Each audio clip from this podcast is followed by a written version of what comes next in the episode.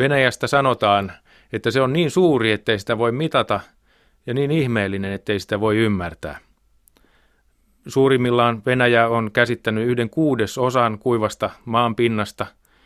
Sen koko historiaa ei tietenkään voi kattavasti luodata tällaisessa radio sarjassa, mutta otetaan suomalainen tai novgorodilainen näkökulma ja tarkastellaan asiaa tästä avaimen reiästä.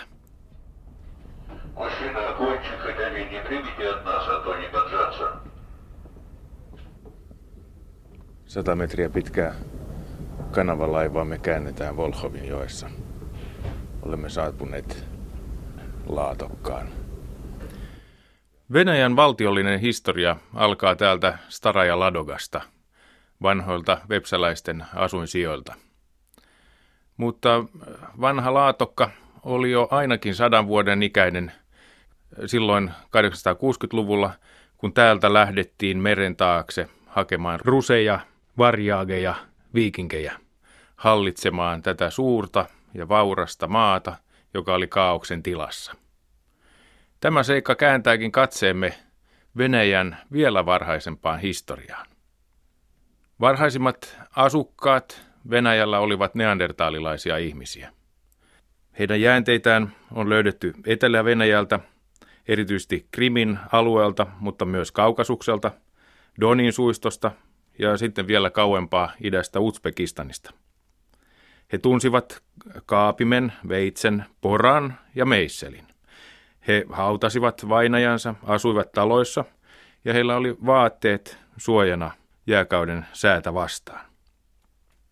Tässä suhteessa on mielenkiintoista katsahtaa myös Suomeen, nimittäin tällä hetkellä esitetään, että Kristiinan kaupungin lähellä sijaitseva Susiluola olisi ollut asuttuna 120 000 vuotta sitten, eli peräti 40 000 vuotta aiemmin kuin Etelä-Venäjä. Ensin saattaa tuntua, että, että mahdoton ajatus, mutta toisaalta tuohon aikaan noin 130 115 000 vuotta sitten oli EM-interglasiaali aika. Meri erotti Fennoskandian omaksi saarekseen ja täällä oli sellainen ilmasto, että täällä olisi hyvin voinut asua. Mutta Venäjällä asutus alkaa siis vasta noin 80 000 vuotta sitten.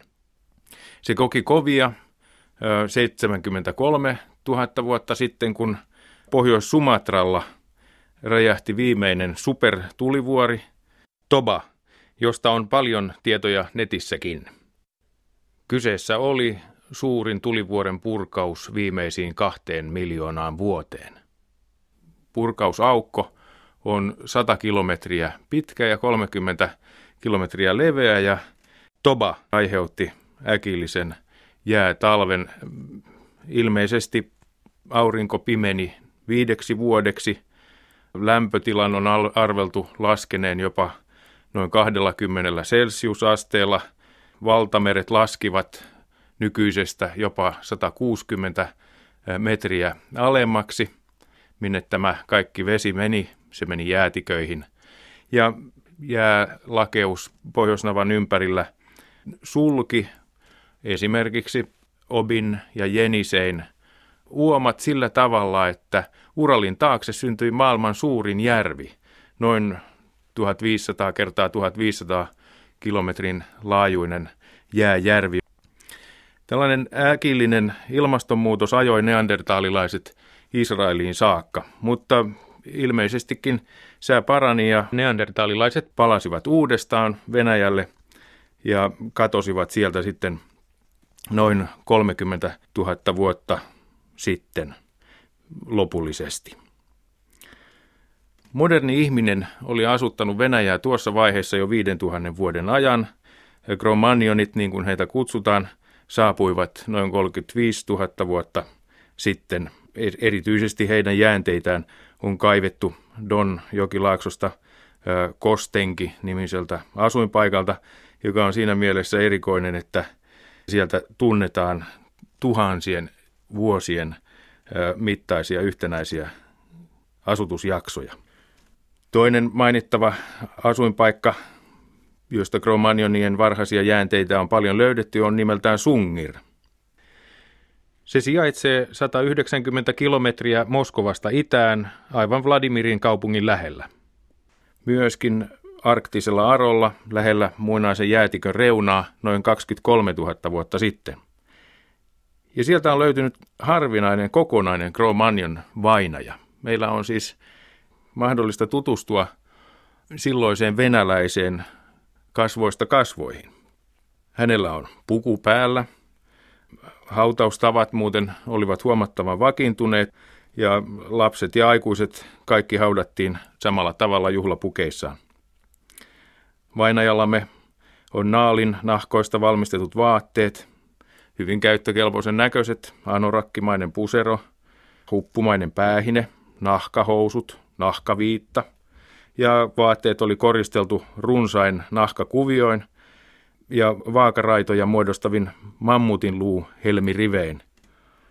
Vainajien korut oli valmistettu sarvesta, luusta, hampaista ja simpukan kuorista. Ja kaiken kaikkiaan voi todeta, että varustus muistuttaa aivan olennaisesti oman aikamme arktisten kansojen varustuksia. Eli ei mitään uutta tässä suhteessa suurin piirtein 25 000 vuoteen olisi tapahtunut. Sungirin miesvainaja oli arviolta 50-60-vuotias. Tässä on mielenkiintoista se, että silloin elettiin siis varsin pitkään.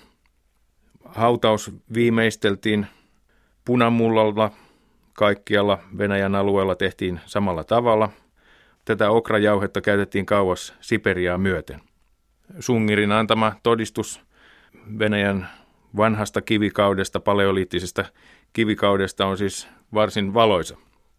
Tuohon aikaan Euroopan puoleisella Venäjällä, joka on tasaista entistä merenpohjaa, asuttiin katetuissa poteroissa, siis maahan monttu, siihen kaadetaan hirsiä päälle ja sitten peitetään maalla. Samanlaisia on suomalaisugrilaiset käyttäneet vielä ihan valokuvauskoneen aikoina.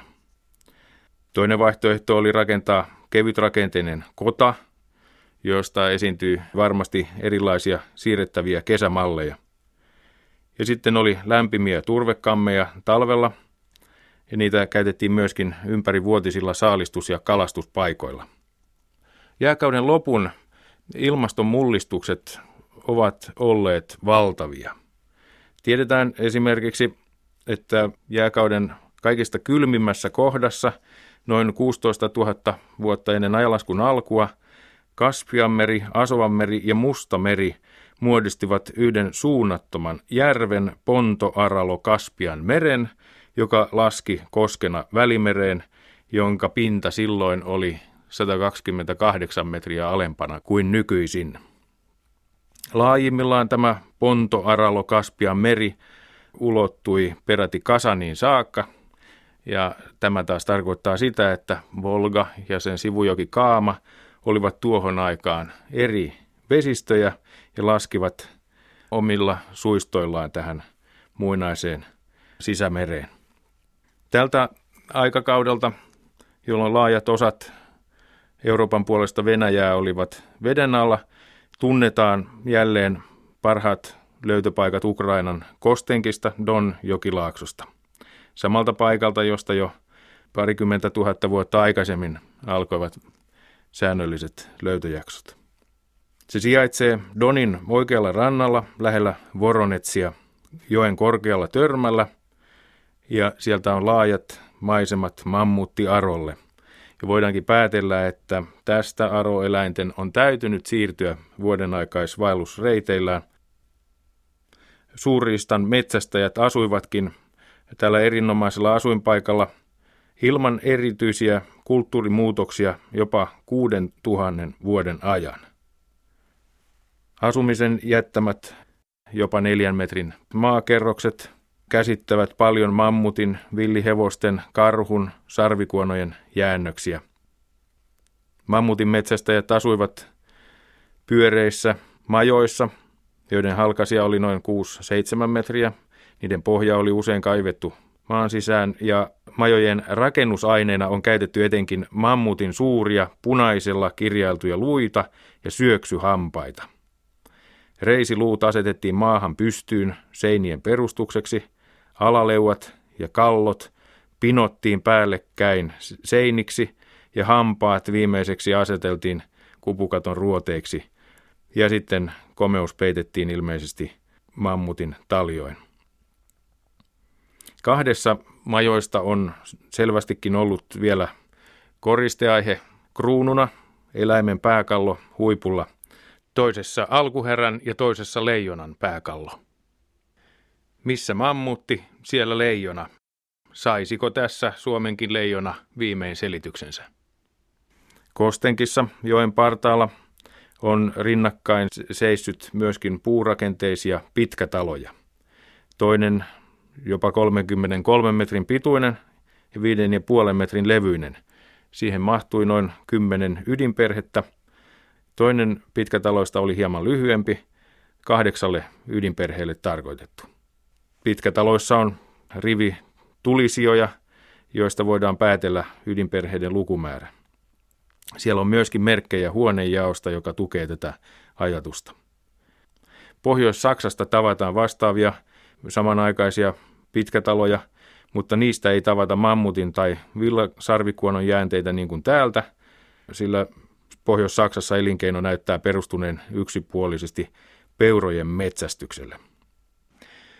Kostenkissakin mammutin metsästys päättyi noin 12 500 vuotta ennen ajanlaskumme alkua. Alue on erityisen tunnettu Venus-patsaistaan, jotka kertovat kenties siitä, että jonkinlainen uskonnollinen ajattelukin on, on tässä vaiheessa jo herännyt. Venäläiset jääkauden aikaiset Venuspatsaat muistuttavat huomattavasti eurooppalaisia vastineitaan Willendorfin Venusta ja, ja muita. Venäjältä tavataan myös luolataidetta. Kaikkein kuuluisin taideluola on Kapovan luola Paskortostanissa eteläisillä Uralin vuorilla.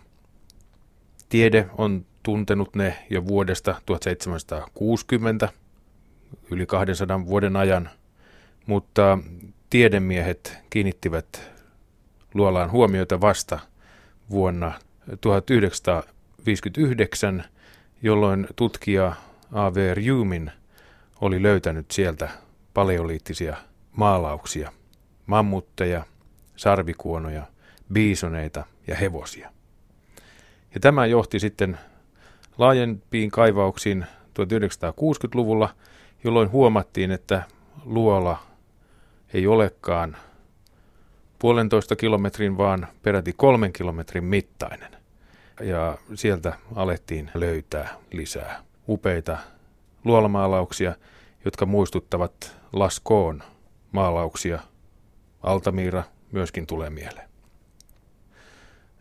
Tästä voi johtaa fantastisia spekulaatioita siitä, minkä takia nämä maalaukset on tehty sinne ikuiseen pimeään. Kaivaukset paljastivat myöskin ihmisen asutusjäänteitä ja maalauksesta aiheutuneita suttuja, eläinten luita ja hiiltä.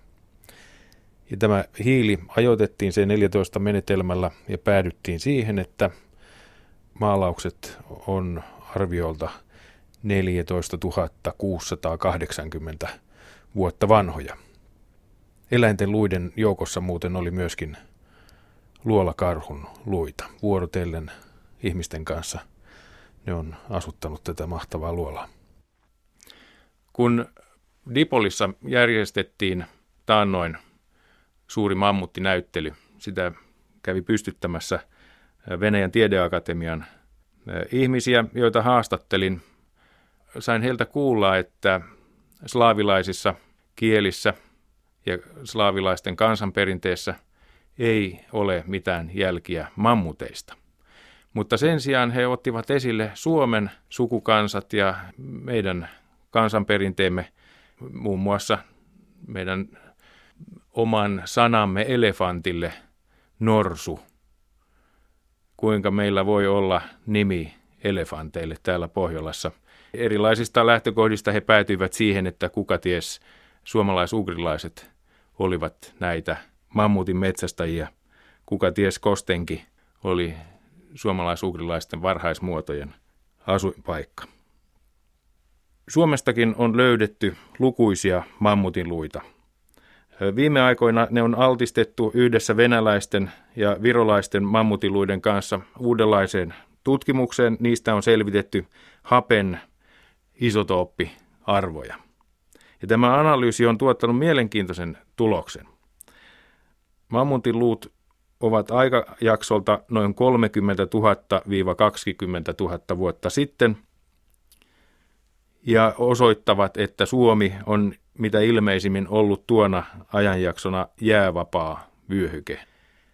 Hapen isotooppianalyysistä on paljastunut, että tuolloin oli kahdesta kuuteen astetta kylmempää kuin nyt, mutta kuitenkin, jos mammutit ovat tuolloin asuneet Suomessa, niin kaiketi täytyy ajatella, että myöskin niiden metsästäjiä on täällä ollut. Yhtään viitettä tällaisesta ei toistaiseksi ole vielä olemassa, mutta jääkauden keskeltä löytyy siis tämmöinen 10 000 vuoden mittainen jakso, joka nyt kiinnostaa kovasti. Aikaisemminhan ajateltiin näitä Suomesta löytyneitä mammutiluita paljon myöhäisemmiksi vasta jääkauden jälkeen tänne jääneeksi. Viimeisen kerran Suomi alkoi paljastua jäätiköistä noin 10 500 vuotta sitten – sulamisvesistä syntyi Baltian jääjärvi, joka laski pohjoiseen Vienanmereen ja sitten toisaalta Atlantiin ensivaiheessa Skoonen yli ja myöhemmin sitten Tanskan pääsaarten yli e, mahdollisesti Roskilden vuonoa pitkin. Jääkauden loppuvaiheet olivat jälleen suuri mullistus noin 9300 vuotta ennen ajanlaskun alkua alkoi maailman lämpötila hyvin voimakkaasti nousta. Ja mikäli ihminen eli yhtä kauan kuin Sungirin vanhus, niin hän saattoi nähdä valtamerten pinnan nousevan jopa 30 metriä elinaikanaan. Maailman suuret mannerjäätiköt sulivat hyvin nopeasti. Samalla kun jäätiköt sulivat ja vetäytyivät, niin ensimmäiset mesoliittisen ajan asukkaat asuttivat Venäjää ja Baltian aluetta heti siinä jäätikön vieressä. 9000 vuotta ennen ajanlaskun alkua lämpötila tilapäisesti laski. Tällainen pumppaava lämpötila muuntelu aiheutti sitten jäätiköiden laajenemisen ja laajeneva jäätikkö auras eteensä salpausselän. Ja sitten jälleen 500 vuotta myöhemmin lämpötila hyvin voimakkaasti jälleen nousi. 8500 vuotta ennen ajalaskun alkua tapahtui suorastaan räjähtävä lämpötilan nousu. Ja näin 2300 vuoden kuluessa valtamerten pinta oli noussut peräti 128 metriä nykyiselle korkeudelleen. Englannista oli tullut saari. Amerikka ei enää ollutkaan osa Euraasiaa. Beringin salmi oli syntynyt siihen väliin. Japanista oli tullut saari. Indonesia ei enää olekaan niemimaa niin kuin se on tavannut olla. Ja niin edelleen. Ei siis ole mikään ihme, että maailman eri kansat tuntevat sadoittain vedenpaisumusmyyttejä. Pohjoinen manner jää Skandinavian Pohjois-Venäjän alueella oli ehkä jopa kaksi kilometriä paksu ja senpä takia se painoi tavattomasti. Paino vaikutti kallioperään. Se painui syvimmillään jopa 700 metriä alkuperäistä alemmas. Ja nyt jäätiköiden painon hellittäessä tapahtui nopea maan nouseminen. Ja tämä aiheutti mielenkiintoisen prosessin Itämeren alueella, joka sitten heijastuu myöskin Pohjois-Venäjälle. Kun Tukholman alue vapautui jäistä, oli maa sillä kohtaa niin syvällä lommolla, että valtameri pääsi siitä sisään. Meilarenin kohdalta syntyi Joldia meri.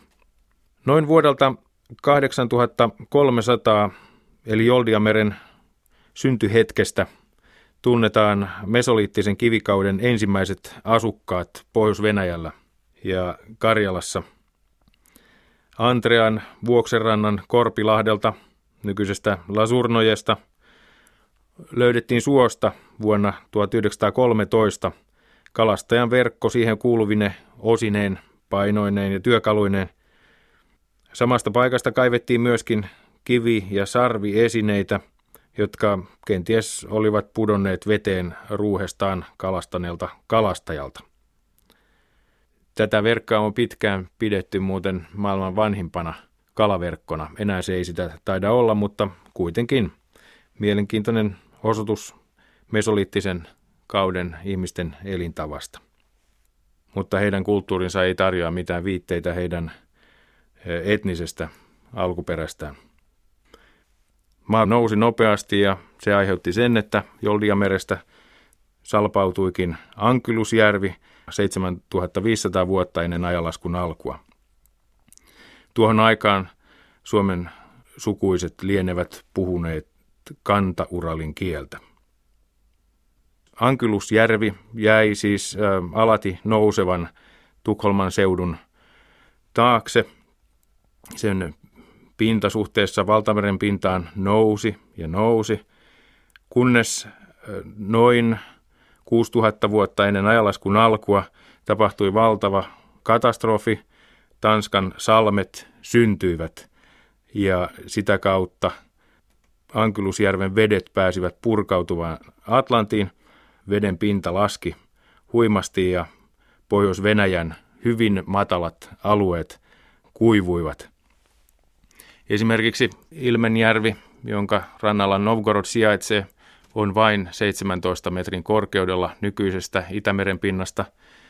Se tarkoittaa sitä, että Novgorodin alueetkin olivat Ankylusjärven aikaan vedenpinnan alapuolella. Mutta nyt siis noin 6000 vuotta ennen ajalaskun alkua valtavat ranta-alueet paljastuivat ja Pohjois-Venäjä asutettiin – ja se asutettiin jopa harvinaisen tiheästi. Nimittäin tuolloin mesoliittisella kivikaudella tiheä asutus oli hyvin harvinaista koko Euroopassa. Aikaisemmin oltiin pärjätty suurista metsästyksellä, mutta nyt arktiset arot kasvoivatkin sankkaa metsää ja metsästyksen edellytykset olivat muuttuneet aivan toisiksi. Villasarvikuonot ja Mammutit olivat kuolleet sukupuuttoon ja ruoka piti etsiä jostain ihan muualta. Ja tässä vaiheessa käännyttiin sitten kalojen ja simpukoiden puoleen ja jouduttiin opettelemaan ihan uudenlainen elämäntapa. Äänisen pohjoisosissa sijaitsee Peurasaari, Oleni Ostrov. Sieltä kalkkikaivoksen yhteydestä on löydetty toista sataa vainajaa. Viimeiset äh, radiohiiliajoitukset ovat yhdenmukaisesti osoittaneet, että kyseessä on laaja hautausmaa vuodelta 5500 ennen ajalaskun alkua. Peurasaaren eli Oleni Ostrovin kalmisto on mesoliittisen ajan Pohjois-Euroopan suurin ja varhaisin kalmisto. Mesoliittisen kauden hautaukset ovat koko Euroopassa harvinaisia ja kokonaiset kalmistot ovat äärimmäisen harvinaisia. Oleni Ostrovin laaja hautausmaa on niin epätavallinen, että sen alkuperäinen kaivaja ei lainkaan ajatellut sen olevan mesoliittiselta aikakaudelta. Raudonikas julkaisi tuloksensa vuonna 1956. Nyt myöhemmin sarja C14 ö, ajoituksia kuitenkin väen väkisin todistaa, että tämä kalmisto on peräisin mesoliittiselta ajalta ja niinpä siitä on tullut eräs kaikkein tärkeimmistä paikoista koko varhaisen jääkauden jälkeisen ajan Euroopan tutkimuksessa. Oleni Ostrovista Peurasaaresta tunnetaan 148 vainajaa. Ja sille löytyy rinnakkaistapauksia Haaviston harjulta tuolta Vaasan seudulta, Jönssaksesta, Uudeltamaalta ja ennen kaikkea Skaatteholmista tuolta Skoonen eteläkärjestä. Mutta kuinka ollakaan, Oleni Ostrov poikkeaa näistä sitä, sitä seuraavista hautalöydöistä olennaisesti niiden ihmisten suhteen, joita sinne on haudattu. On huomattu, että Oleni Ostrovin pohjoinen kalmisto-osa käsittää kaukasialaisia, siis tyypillisiä eurooppalaisia vainajia, kun taas eteläpuolelle kalmistoa on haudattu mongolityyppisiä ihmisiä. Siis Pohjois-Venäjällä lähellä pohjoista jäämerta on joskus 5500 ennen ajalaskun alkua asunut hyvin kansainvälistä porukkaa. Ja nyt heistä on tarkemmassa analyysissä vielä erotettu paitsi pohjoiseurooppalainen, niin uralilainen komponentti, mutta niiden lisäksi myöskin etelä-eurooppalainen ja Siperian mongolinen piirre. Ja kaiken kaikkiaan tätä yhdistelmää kutsutaan nyt laatokan tyypin ihmiseksi. Jossain olen nähnyt tätä kutsuttavan myöskin varhaislappalaiseksi ihmistyypiksi. Vainajien hampaita on kovasti mittailtu odontometrisissä tutkimuksissa, ja tämäkin osoittaa, että tämä pohjoisvenäläinen populaatio on ollut erittäin vahvasti poikkeava muusta mesoliittisen ajan Euroopasta. Ja on päädytty siihen, että Euroopassa on ollut ainakin kaksi toisestaan lähes eristyksissä ollutta ihmispopulaatioita, joista Oleni Ostrov edustaa toista ja kaikki muut toista. Laatokan tyypin ihmisten rekonstruktioista voi nähdä, että tarkoitetaan verraten lyhytkalloista ihmistyyppiä, korkeat poskipäät, aavistuksen vinot silmät ja näköjään esimerkkinä käytetään taannoin keskeisissä asemissa ollutta venäläistä poliitikkoa Aleksander Lebedeviä, että hän olisi tämän tyypin havaintoesimerkki. Oleni Ostrovin kalmiston aikaan alkoi kaikkein vaurain esihistorian ajanjakso, kampakeraminen aika, jolta esinlöytöjä tavataan todella paljon. Kielitieteilijät ovat ehdottaneet, että muinainen suomalainen sana pata, jolla siis olisi tarkoitettu saviastia, paljastaisi, mistä kampakeramiikka tuli Suomeen. Vaikuttaa siltä, että reitti olisi johtanut Volgaa pitkin Kaspian merelle, sen itäpuolelle ja edelleen Lähi-Itään. Tässä suhteessa Skandinavian historia poikkeaa Suomesta olennaisesti. Sinne keramiikka tuli läntistä reittiä pitkin, mutta paljon, paljon myöhemmin.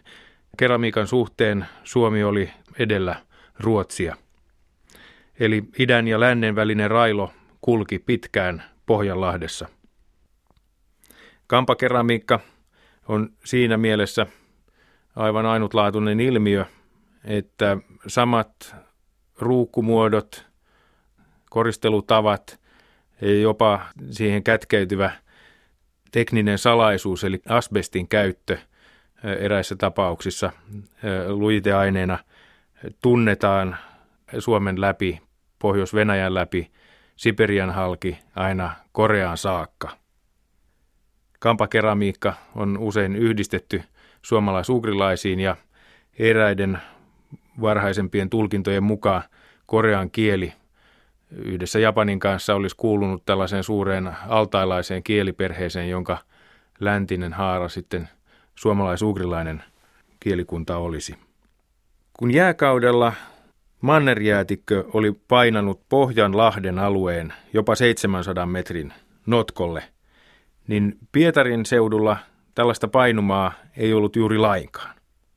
Kun maa vapauduttuaan alkoi nousta, kallistui koko Suomi siten, että luoteisosat nousivat nopeammin ja kaakkoisosat eivät juuri ollenkaan. Ja tämä aiheutti sen, että kaikki vesistöt kääntyivät. Eräs kaikista merkittävimpiä, dramaattisimpia kääntymisiä tapahtui noin vuonna 3800 ennen ajalaskun alkua. Tuolloin nimittäin Saimaan vesistö puhkaisi salpausselän, vuoksi syntyi, Imatran koski syntyi ja vesi tulvi Laatokan alueelle. Huikea luonnonmullistus nosti suuren järven pintaa hetkellisesti jopa 21 metriä aiempaa ylemmäs. Mutta yhä Laatokan yhteys Litorinamereen tapahtui Viipurin Käkisalmen linjalla. Tällä hetkellä tuosta 700 metrin painumasta on palautunut noin 500 metriä ja 200 metriä on vielä nousuvaraa. Ja tämähän tarkoittaa sitä, että merenkurkun saaristo nousee vääjäämättä kuiville ja tämä taas on sen verran mielenkiintoinen tapahtumasarja, että se on äskettäin nimetty Unescon maailmanperintökohteeksi – Lämpimin ajanjakso jääkauden jälkeen ei suinkaan ole nyt, vaan se osuu vuosiin 3000-1500 ennen ajalaskun alkua. Puhutaan klimaat-optimumista. Tuolloin kaiverettujen kalliokaiverusten perusteella voi päätellä, että täällä pohjoisilla leveysasteilla ei juuri vaatteita tarvittu. Skandinaviasta tiedetään pelikaanit, kilpikonnat, viinirypäle – ja niin edelleen.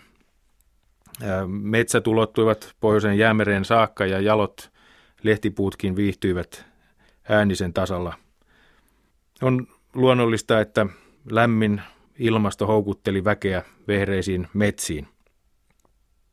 On päätelty, että alueella eleli tuohon aikaan suomalaisugrilaisia heimoja, jotka eivät vielä tarvinneet maanviljelystä, vaan pärjäsivät aivan hyvin metsästyksellä ja kalastuksella. He olivat ikään kuin ikuisella kesälomalla. Ainoa kotieläin oli koira. Hirvieläinten metsästys oli erityisessä suosiossa. Kun koko pohjoisen havumetsävyöhykkeen yhteinen elinkeino oli hirvenmetsästys, niin on luontevaa, että – siihen kehitetty metsästyskeinokin oli yhteinen jousiaset. Se valmistettiin Suomesta Aasiaan saakka samalla tavalla liimaamalla kahta erilaista materiaalia päällekkäin. Tällaista jousiasetta kutsutaan komposiittijouseksi. Ne olivat mongolien ja suomalaisugrilaisten tärkeitä työkaluja noin vuodesta 3000 ennen ajalaskun alkua alkaen. Ja liima, jolla komposiittijousi valmistettiin, on eräs suomen kielen varhaisemmista sanoista. Etelämpänä suurissa jokilaaksoissa korkeakulttuurit alkoivat nousta esiin niin Niilin laaksossa kuin Eufratin ja Tigrin laaksossa, Induslaaksossa ja Kiinassa. Jo vuonna 3200 tavoitti lähi maanviljelys- ja karjanhoitotaito Pohjolan. Tuolloin tänne levisi nuorokeraaminen kulttuuri, eli niin sanottu vasarakirveskulttuuri. Lopulta sen alue kattoi koko Tanskan ja Ruotsin ja Norjan eteläosat sekä Keski-Venäjän Baltiasta Volgan mutkaan. Siellä sitä kutsuttiin Fatjanovon kulttuuriksi. Tämä kulttuurivaihe kesti vajaan tuhannen vuoden ajan ja sille oli leimallista yksittäishaudat, maanviljely ja karjan hoito sekä nämä nimen antaneet sotakirveet. Kivestä tehdyt Kaakkois-Euroopan kalkoliittisten kulttuurien mallien mukaan jopa niin, että valusaumatkin on jäljennetty kivikirveisiin. Hautaukset suoritettiin kylkiasentoon eikä enää kampakeramisiin punamultahautoihin ja saviastiatkin olivat aivan erilaisia, niukkakoristeisia, pieniä, pyöreitä. Kulttuurin asuinpaikat sijaitsivat aina vesistöjen lähellä ja Lounais-Suomessa erityisesti rannikolta korkeintaan parin kilometrin päässä. Uudet hautaustavat, työkalut ja asemuodot antavat viitteen siitä, että tuolloin Pohjolaan saapuneet indoeurooppalaiset olisivat nykyisten latvialaisten ja liettualaisten ja jo pois sulautuneiden preussilaisten kanta vanhempia.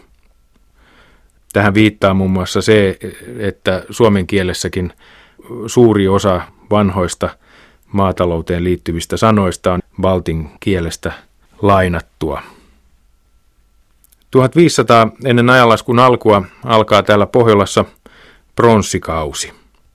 Ensimmäiset viitteet kuparin käytöstä tosin on jo kampakeraamiselta ajalta, jolloin Uralin luonnon kuparia opittiin käyttämään. Sitä ei siis tarvitse valmistaa mitenkään, vaan ottaa maasta ja alkaa takoa siitä sitä, mitä haluaa. Erityisesti neuloja. Siitä on tehty siis jo kauan ennen pronssikautta, joka siis perustuu ajatukselle, että tätä kuparia sulatetaan yhteen tinan kanssa. Kuparia saatiin ääniseltä ja Uralilta, mutta tina olikin haettava kauempaa. Pohjois-Venäjälle se haettiin altailta saakka nykyisestä Pohjois-Kiinasta Mongolian suunnalta, Irtysvirran latvoilta. Jokiliikenne Venäjän jokireiteillä olikin vilkasta jo tuolloin, siis 3500 äh, vuotta sitten. Tältä varhaismetallikaudelta on Karjalassa vähemmän asutuksen merkkejä, mutta äänisen kalliopiirrokset kertovat siitä, että kyllä täällä päin on asuttu. Muun muassa aurinkolaivoja tunnetaan Taanumin kalliopiirroskentästä tuolta Etelä-Ruotsista. Niitä tavataan myöskin Kaspian mereen laskevien jokien laaksoista ja sitten niitä voidaan seurata itään päin Keski-Aasiaan saakka. Eli aurinkolaivakuva ilmeisesti liittyy pronssikauden valtavan pitkiin kuparin ja tinan hakumatkoihin. Välimerellä on mainio esimerkki. Kupari haettiin Kuparisaaresta eli Kyproksesta, mutta Tina jouduttiinkin hakemaan Tinasaarilta eli nykyisestä Isosta Britanniasta.